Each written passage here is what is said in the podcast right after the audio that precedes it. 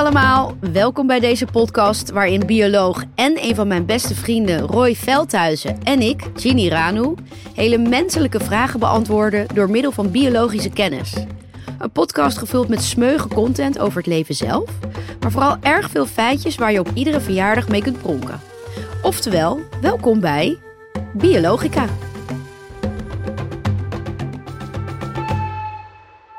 In deze aflevering van Biologica levert een mooi lijf of een mooie kop nou ook echt voordelen op?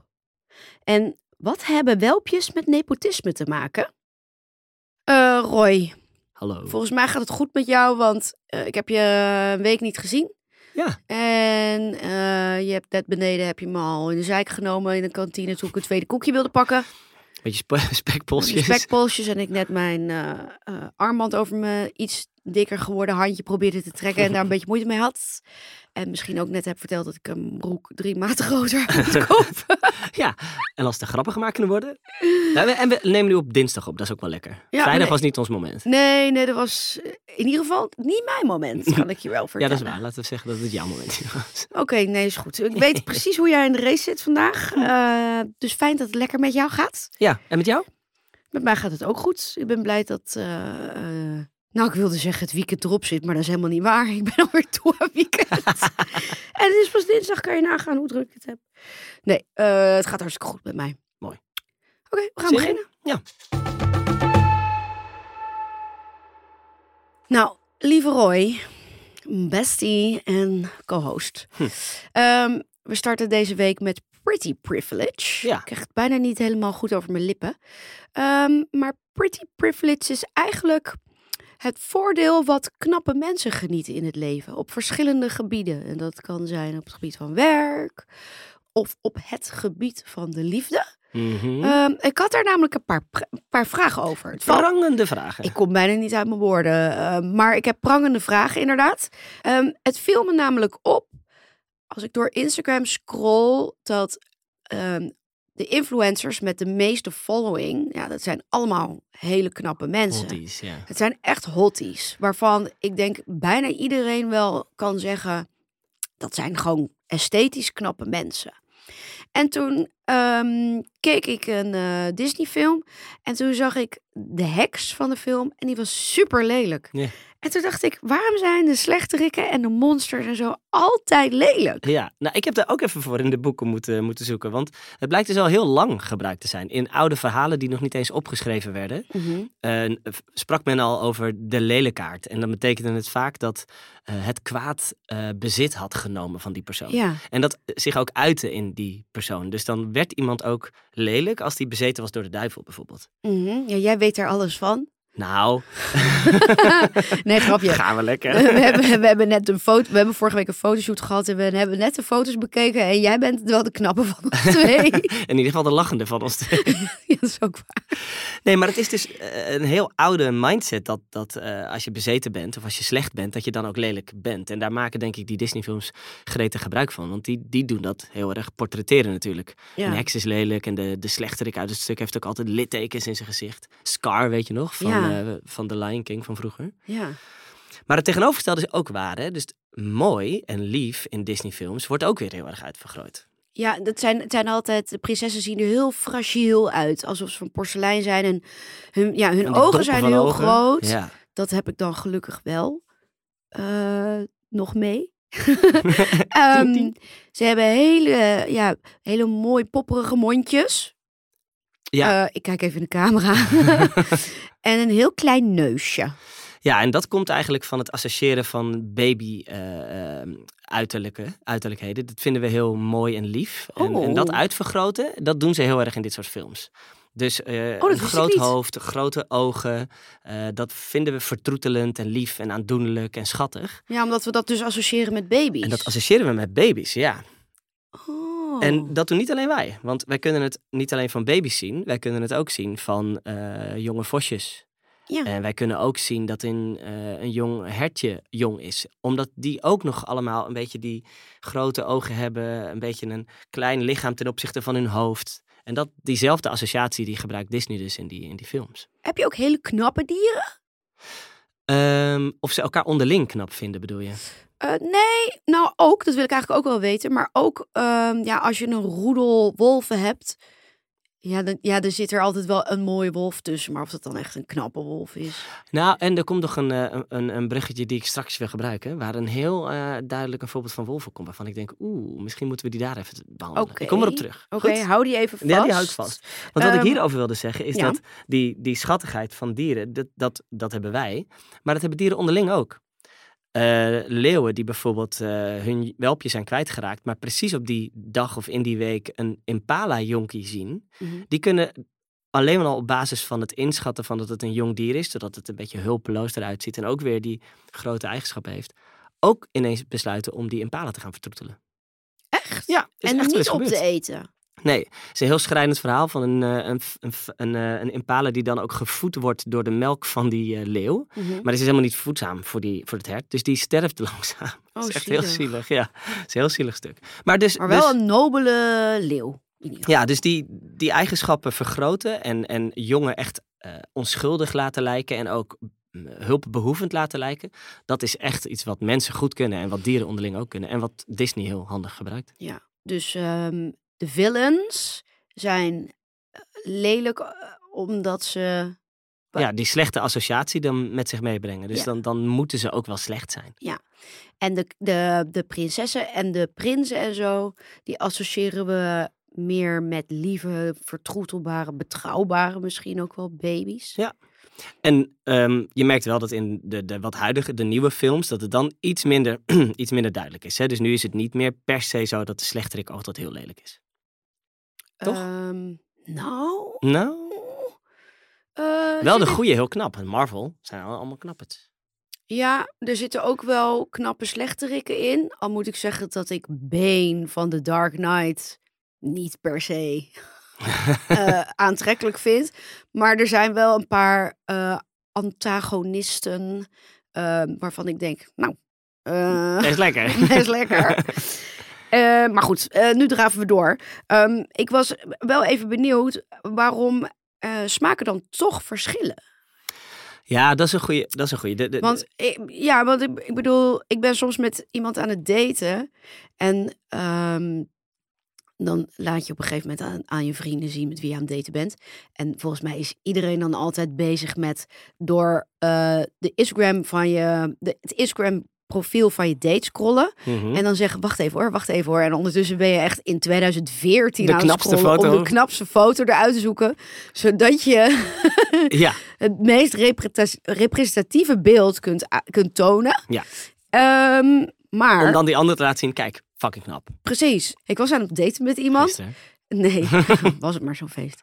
Eh, En toen had ik, ehm, toen had ik een foto van diegene gemaakt en daar vond ik diegene heel knap op staan. En toen liet ik dat aan vriendinnen zien. En die zeiden toen niet van, oh wat een hottie. En toen dacht ik, hmm, Hmm. Oké, wat zegt dat dan over mij? Val ik dan dus, ja, val ik dan, is diegene dan lelijk of gewoon niet zo knap? Of is het dan gewoon niet, niet hun smaak? Ja, nou, dat zijn dus twee verschillende dingen. De, de, we zijn supergoed in, eh, in inschatten of iemand een symmetrisch gezicht heeft. Ja. En we kunnen ook heel goed onderscheiden als we twee foto's zien. eh, en de een is niet symmetrisch en de ander wel. Welke van de twee dan eh, symmetrischer is. En dat noemen we wel eens knapper. Ja, Maar dat wil natuurlijk niet zeggen dat je, dat je smaak ook is dat die persoon heel knap is. Want smaak is natuurlijk op een, op een schaal van veel meer dingen te tellen. Iemand moet ook een beetje ehm, grappig zijn. Of iemand moet leuk een beetje karakter. en je schijnt dus ook goed te zijn in in te schatten, is die net zo knap als ik? Maak ik een kans? Dat geeft ook alweer aan of je die persoon aantrekkelijker vindt of niet. Oké, Dus de kans van slagen neem je mee in je ja. overweging van hoe knap je die persoon vindt. ja, dus zodat je niet te veel out of your league gaat proberen te daten. Want dat gaat hem toch niet Word je worden. toch dus, ja, en die symmet- symmetrie, daar hebben we het volgens mij vorige keer We hebben of in een andere over gehad, afle- ja. aflevering ook over gehad. Dat eh, eh, een goede symmetrie in je gezicht, dat laat blijken ook dat je goede genen hebt, toch? Ja, dat is, nou ja, Science heeft dat eh, gepubliceerd. In 2016 was dit. Die hebben echt 3000 mensen gevraagd van hoeveel, eh, eh, wat vind je van deze gezichten en welke van de twee is symmetrischer? Nou, en iedereen is daar super goed toe in staat. Die weten gewoon buitengewoon goed te vertellen, dit is vast de, de symmetrische van de twee. En Ja. dan wordt er daarna met zo'n wiskundemodel overheen gegaan. Klopt Nou, het ook? Wiskundemodel, als je een selfie maakt met je iPhone en je spiegelt die selfie de Oh, andere kant op, oh, dan schrik je echt Ik heb dus ongelijke oren, wist je dat? Ja, dat Kijk, als ik zo mijn Ja, vingers nee, dat wist ik. Dat ziet En- en- iedereen. nee. Dat nee, dat is me nog nooit opgevallen. En één eh, oog zit minder dicht bij mijn neus dan mijn andere oog. Ook nooit opgevallen. Nee. Ik, jij hebt in mijn ogen wel een heel symmetrisch gezicht. Maar als ik nu heel lang naar je staar, dan zie ik dat één oog groter is dan die andere. Dat is gewoon ouderdom. Ja. Maar ehm, die, die hele studie is dus super goed in het uitleggen geweest dat we weten wie symmetrisch is. En de reden daarvan, volgens die onderzoekers, is we moeten in kunnen schatten of iemand heel gezond is. En hoe symmetrischer, hoe beter jouw ontwikkeling is geweest in de baarmoeder. Dus misschien is de, al het andere ook wel weer heel gezond ontwikkeld. Dus wij associëren symmetrie met gezondheid. Oké, nou goed om te weten, want dat zegt ook wel weer heel veel over hoe onsymmetrisch ik ben als ik mijn s- foto spiegel. Dus ik ben over tien jaar dood. Oh, je hebt over tien jaar in ieder geval geen partner. Sorry, dat was- die neem ik terug. ik vind je heel symmetrisch namelijk. En heel knap, want ik vind knap dus, Oh, dat is die schaal van, eh, is iemand ook heel vriendelijk en heel vrolijk. oh dus in je, kleden ze zich wat je nu eigenlijk zegt is dat ik het moet hebben van mijn karakter. Nou, we zitten toch in de andere groepschat. We're barking up the other tree.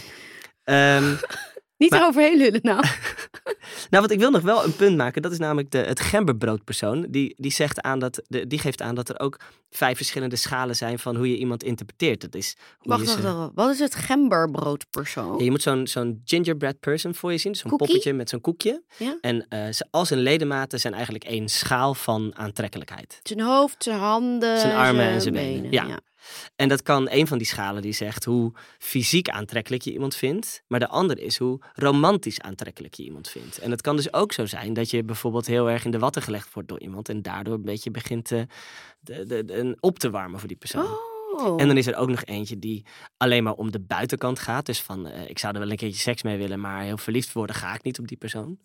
En dat draagt eigenlijk allemaal bij eh, aan je smaak. En dat is dus iets anders dan is die persoon, heeft die persoon een symmetrisch gezicht. Oké. Dus ik vind jou knap. Oh, dankjewel. ik vraag me af op welke gebieden, behalve dan seksuele, want ja, ik weet dat dat niet... eh, Maar goed, eh, hier hebben we na de uitzending wel over. Van welke van de vijf ledematen ik dan score. Ehm, maar ehm, toch weer even terug naar dat knappe mensen. Ik heb het idee namelijk dat ze ook voorgetrokken worden. Omdat ze knap zijn. Zoals die eh, TikTokkers en influencers. Ja, de TikTokkers en de influencers met honderdduizenden of miljoenen views of likes of volgers.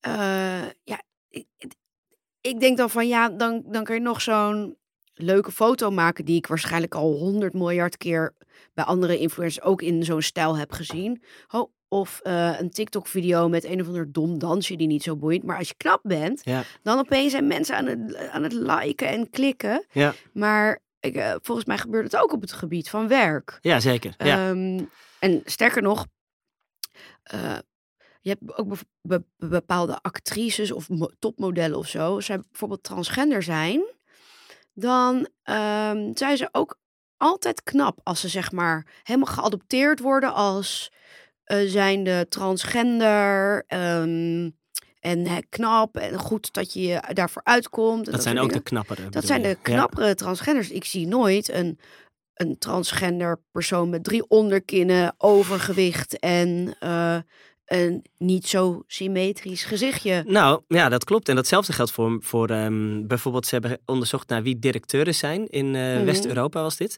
En het waren altijd vrij grote mannen, lange mannen met een Ja. vrij diepe stem. Dus er zijn wel meer eigenschappen die, eh, ja, die een bepaalde voordelen opleveren. Ja, En dat is wel, ge- eh, Harvard was dat. Die had dat, die had dat onderzocht. Die hebben in allerlei werksituaties gekeken. Wie vinden we ehm, de meest ehm, promising? Eh, wie heeft het hoogste salaris? Eh, en, en, en wie vinden we het knapst? En dat kwam eigenlijk allemaal overeen. Dus ja, de conclusie was, knappere mensen verdienen meer.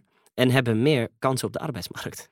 Ehm, Dat is wel hmm, heftig, toch? Dat is wel heftig. Ja. Eh, maar die, komen die dan betrouwbaarder over of iets dergelijks? ja, misschien komt het dan Want toch... Wat Op romantisch vlak snap ik wel, tenminste snap ik beter dat het dat, dat, of dat je eerder mensen op hun uiterlijk selecteert. Ja. Omdat het heel veel zegt over nageslacht. Ja. Maar op werkgebied. Ja, en misschien die stem, dat stemgeluid dan toch misschien iets, iets brengt van die, die zorgt voor me, die kan, die kan vechten voor me of iets Dus ik moet ook voortaan met een lage stem gaan praten. mannen ging dit om. En, Oh. en eh, grote mannen, lange mannen, die hadden ook een voordeel om eh, meer kans om directeur te worden. Eh, dus lange mannen met een diepe stem, ja, die werden gewoon echt wel voorgetrokken. Er En ze deden dit trouwens ook bij de sollicitatie al. Dat was helemaal bizar. Dan gingen ze dus bij sollicitatiecommissies aans- aanschuiven om te kijken wie vind je nou ehm, binnen vijf seconden eh, positief of niet. En dat waren eigenlijk alleen maar wat knappere mensen die daar, die daar zaten. Hmm. Maar nu komt de pleister op de wonden. Want nu denk je, waar gaat het heen? Dit is Ja, helemaal, ja. Dan moeten we, moet iedereen die niet symmetrisch stoppen. Datzelfde onderzoek heeft ehm, gekeken naar likability. En eh, dat scoorde even hoog, in, in sommige fases zelfs hoger dan knapheid. Dus als je gewoon heel likable bleek te zijn. Ta ta ta ta. Ja, waarom wijs je weer naar mij? Omdat jij heel likable bent. Oh, maar ik ben dus Op een niet... goede dag. Nee. nee, ik wil het helemaal niet op jou projecteren. Nee, het is. Te ehm, laat. likability is eigenlijk even belangrijk. Ja. Dus er is wel gescoord naar knapheid. En ja, eh, blijkbaar hebben we een bepaald gevoel bij iemand die knapper is. En die heeft daardoor iets meer voordelen als die solliciteert. Hmm. Maar ben je gewoon super vriendelijk, lief, likable eh, en slim, dan kom je er ook. Ja. Dus het is niet helemaal vergane gloei. Maar het is wel interessant dat dus, ja, knappe mensen meer verdienen. Ja, maar eigenlijk is het dus dat hele knap zijn en, de, en mensen het voordeel van de twijfel ook geven, om- omdat ze knap zijn, niet zo oppervlakkig, maar uiteindelijk wel de inhoud die telt. Precies. En we zijn alweer aangekomen bij het tweede onderwerp van deze aflevering en dat is namelijk nepotisme. Ja, En dat was een pittige eigenlijk, want we hebben misschien al twee afleveringen geprobeerd op te nemen over dit onderwerp en die zijn allebei falikant Ja. mislukt. Ja. Maar we zijn terug. er zat genoeg leuks in. Er zat genoeg leuks in. Eh, voor de luisteraars die niet weten wat nepotisme inhoudt, of nepotism. Het is een term die de laatste tijd, of nou eigenlijk- al wel ruim een half jaar, ehm, vaak voorbij komt in de media. In eh, opiniecolumns, in eh, artikelen van journalisten.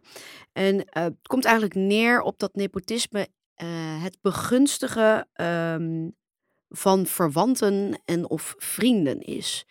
Dus met andere woorden, ehm, voortrekkerij, vriendjespolitiek. Maar Roy, Ja, ik denk dat dat in alle lagen van de samenleving wel voorkomt. Dus niet alleen maar bij de elite of de, de rijkere mensen. Maar waarom doen we dit eigenlijk? nou, we moeten eh, het woord in de biologie eh, eh, benoemen, in de psychologie, reciprook altruïsme. Ja, nog een keer. Reciprook altruïsme. Reciprook altruïsme. Dat betekent eigenlijk zoiets van: ik doe iets voor jou.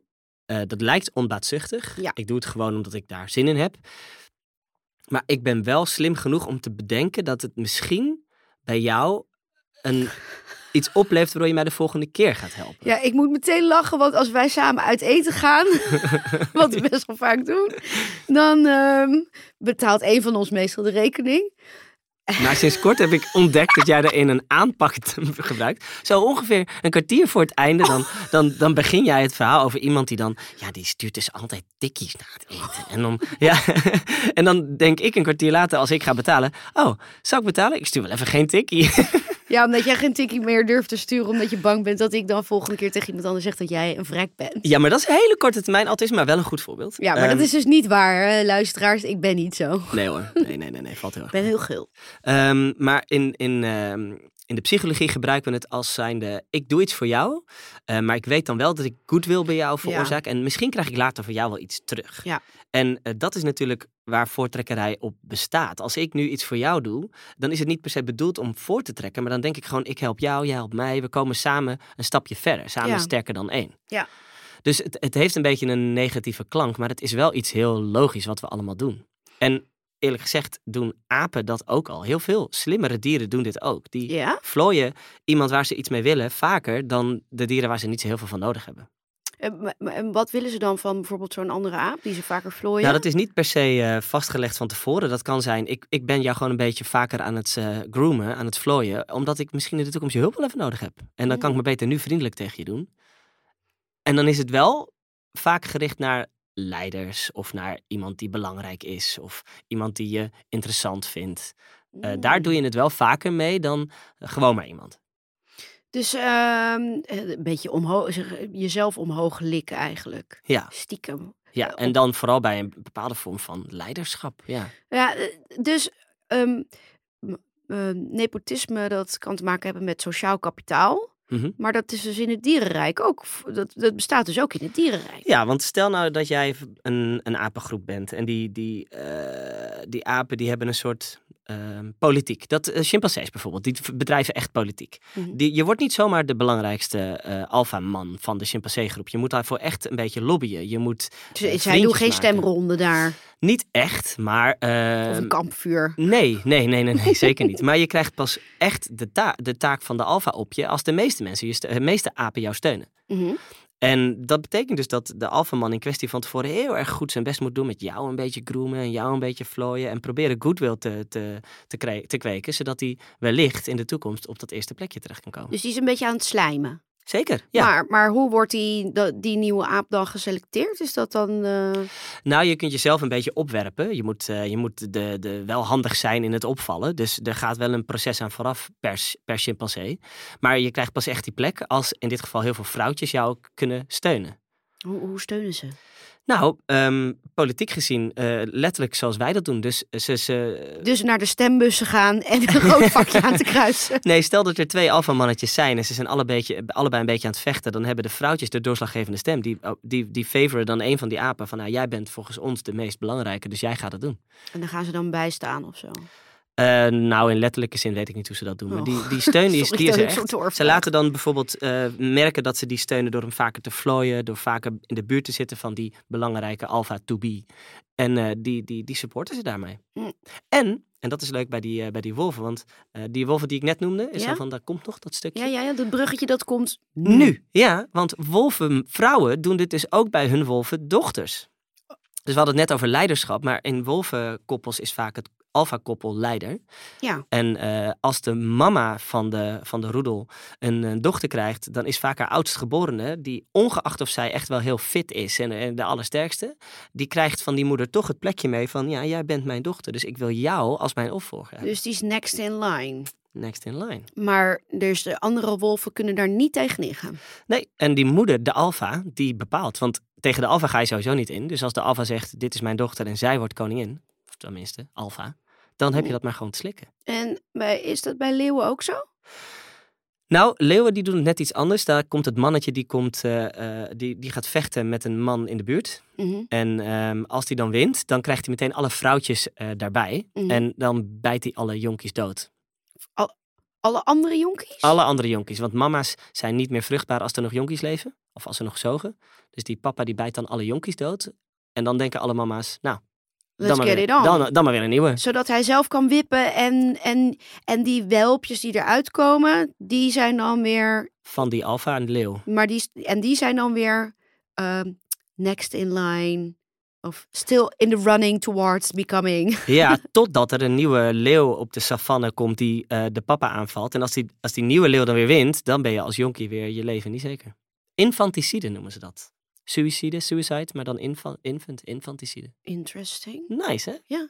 Ja, en zo heb je er nog veel meer hoor. Zo heb je ook eh, vogels die niet per se eh, nepotisme doen, maar gewoon elkaar steunen door te volgen. Spreeuwen. Mhm. Die, die, die, die volgen hun buurman, waardoor ze die hele mooie ballen maken in eh, Ja. maart, april, die je wel eens in, in de stad ziet, Ja. ziet vliegen. En dat is eigenlijk niet per se een vorm van voortrekkerij, maar wel een vorm van ik volg jou. En samen zijn we beter dan alleen. ja, want voortrekkerij eh, is niet altijd even leuk, maar dat zorgt natuurlijk ook wel weer voor goede overlevingskansen in een groep. Als, je, als je jezelf een beetje hebt inge, ingelikt bij een mattie. Ja, en als je het helemaal anders wilt doen, dan moet je het een beetje doen zoals olifanten. Die komen gewoon met ervaring. Orka's doen dat ook. Eh, daar is het gewoon de oudste, de meest ervaren olifant die bepaalt. Mm. Ehm, die helpt vaak ook bij bevallingen. Olifanten, oudjes, die helpen bij bevallingen van jongere olifanten. Hoe dan trekken ze dan dat Ja, babytje eruit? olifanten die zijn natuurlijk heel zwaar. En ook de jonkies die Oh, die- 23 maanden in die buik zitten, die zijn echt bijna 100 kilo. En die moeten omhoog, omdat de uitgang eh, onder, de, onder de staart zit. Dus helemaal boven in de olifant. Ja. En dat betekent dus dat die baarmoeder zo moet samentrekken dat ze 100 kilo omhoog moet duwen en dan pas eruit. Dus de zwaartekracht helpt niet. Het gaat eigenlijk tegen de Oh. zwaartekracht in. Ja, ja, ja. En dan helpen dus twee oude olifanten aan de zijkant uh, bij de, uh, de samentrekken van de spieren. Uh, timen ze dat en dan duw, duwen ze mee de olifantenjongen omhoog. Oh, Mooi hè? wat lief. En dat doen dan dus de ervaren vrouwtjes. Dus die laten dit misschien een beetje los. Dat is niet zo per se voortrekkerij. Dan is het gewoon wisdom en age. Maar eh, als ik heel even de som opmaak van wat je net hebt verteld, dan is ongelijkheid eh, in het mensenrijk heel vervelend. Um, want we streven natuurlijk altijd naar dat we zoveel. Nou, we streven naar zoveel mogelijk gelijkheid. Althans, dat zou het streven moeten zijn, denk ik. Ja. Um, maar eigenlijk in de natuur uh, is ongelijkheid iets heel normaals. Ja, nou dat zeg je heel goed. Ik denk echt dat wij, uh, ja, dat wij mensen die ongelijkheid vooral heel ongemakkelijk vinden. En dat is ook zo, toch? Jij, ja. Die ene wordt voorgetrokken en ik niet. Wat, wat de fuck heb ik nou wat die niet heeft? Ja, want waarom is het dan ook zo problematisch? Nou ja, als we selecteren op, um, op, op, op eigenschappen die niet per se noodzakelijk zijn voor die taak, maar alleen maar omdat die persoon toevallig knapper is, of omdat die persoon dochter is van een belangrijk iemand, Mhm. selecteren we dan wel op de juiste eigenschappen. Misschien ben ik wel veel beter in die taak. Ja. En dan hebben wij het gevoel dat er oneerlijkheid is. Maar als we het heel even hebben over vrouwenquota, dan worden in, in sommige gevallen dus ook vrouwen met dan wel van de vrouwen de beste kwaliteiten ergens uh, gepositioneerd. Ja, positieve discriminatie bedoel je? Ja, maar dat is. Ja, dat, dat raakt elkaar dan wel een beetje. Want als je dan. Stel je hebt een groep van 100 mannen en je hebt uh, 10 vrouwen. En je wil aan vrouwenquota, je wil aan het vrouwenquota voldoen. Dus je kiest van die um, 100 mannen. Kies je er één? Nou, ja, of, of niemand, of niemand. dus. Ja, ja, ja. En dan van die tien vrouwen selecteer je daar de beste uit. Maar dan heb je dus niet de beste van de groep. Dat heeft toch eigenlijk ook een beetje hetzelfde met nepotisme te maken. Ja, en dan, dan raak je weer die oneerlijkheid. Wij hebben dus heel erg dat gevoel van uh, het eerlijkheidsgevoel. Ja, Ehm, gelukkig. Ja, denk ik wel. Maar je zei net dat alleen mensen dat hebben. Maar het is ook al wel vastgesteld in dieren hoor. Dat er echt wel een bepaalde vorm van oneerlijkheid is. Er is een hele grappige YouTube-video van eh, Frans de Waal. Eh, die is kapucijnenaapjes of eh doodshoofdaapjes. Die voert die komkommer. Mhm. En die vinden ze heel lekker. Ehm, maar druiven vinden ze nog lekkerder. Je kunt het een keer opzoeken op YouTube. En dan, dan doen ze dezelfde taak. En dan geven ze één zo'n aapje een druif. En die andere, die geven ze dan een komkommer. En dan zie je dat aapje ook naar die onderzoeker kijken van... Wat de fuck doe jij nou? Ja. En één keer accepteert hij dat nog. Zo van, kijkend naar die andere met zijn druifje. Van, nou, dan eet ik mijn komkommer maar, maar prima. En doen ze dat nog een keer. En uiteindelijk zie je die aap dus echt schudden in die, in die box. Het is een Skinnerbox, zo heet dat ding. En dan smijt hij die komkommer terug naar Frans de Waal. Omdat hij echt denkt, hallo, we doen hetzelfde. Maar we krijgen een andere beloning. Dat vind ik niet eerlijk. ja. En zo hebben ze nog een paar testen gedaan. En het blijkt dus dat in de aapachtige dit best wel eh, eh, eh, binnenkomt. Die, die, dat gevoel van oneerlijkheid. En wij mensen hebben dat echt geperfectioneerd. Wij, wij voelen echt heel veel oneerlijkheid. Heeft dat dan ook eigenlijk een beetje te maken met survival of the fittest? Ehm, nou, wellicht wel. Daar kan ik wel in meegaan. Ja, want je wilt toch jezelf zoveel mogelijk kansen geven. En je wil de sterkste zijn. Ja. Maar je overleeft alleen als je ook de sterkste bent. Dus Ja. ik denk dat dat hetgeen is waar ik het niet mee eens ben. Pas als je echt de sterkste bent, overleef je ook het langst. ja, maar je wil in ieder geval wel de kans krijgen Pakken. om de sterkste te kunnen zijn. Ja, mee eens. Nou, en eh side note, in ditzelfde onderzoek hebben ze ook die aapjes een taak laten doen waarin ze allebei tegelijkertijd een luikje open moesten trekken. En dan kregen ze bijvoorbeeld een eh, cadeautje. Mhm.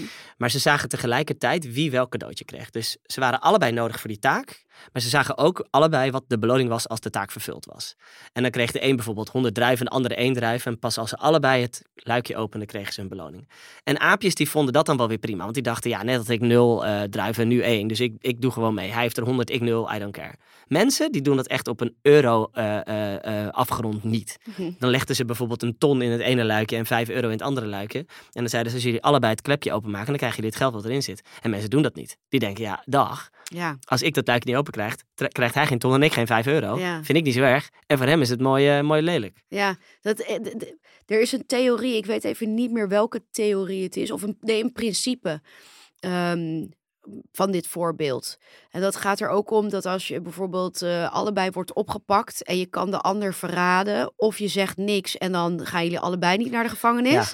dat mensen eh, toch eerder geneigd zijn om de ander te verraden, terwijl als ze allebei gewoon hun klep houden, Ja. ze gewoon allebei safe zijn en er niks safe. aan de hand is. Ja, en dit is dus echt, het is uit hetzelfde onderzoeksreeks. Het is super tof om te zien, maar mensen hebben die oneerlijkheid en, en ook het, het zorgen voor zichzelf veel verder geperfectioneerd dan, dan dieren. Maar het komt ook in het dierrijk voor. Het is echt heel erg meetbaar. Nou zijn er ook mensen die kritiek hebben op andere mensen die een groot netwerk hebben. Want dat zou dan ook voor uh, vriendjespolitiek zorgen en ongelijkheid. Maar anderzijds, die Ja. vorm van sociaal kapitaal zorgt er ook wel weer voor dat we er ook kunnen komen zonder bekende eh, of hele rijke ouders, toch? Ja, precies. En eh, een beetje aardig zijn helpt altijd natuurlijk. En nepotisme, vriendjespolitiek en voortrekkerij is niet altijd even leuk, maar het komt wel voor in de natuur. Klopt. Eh Roy, dank je wel weer voor je kennis deze week. Voor de complimenten die mijn kant op zijn geslingerd. en het feit dat je ook altijd bereid bent om mij af te zeiken.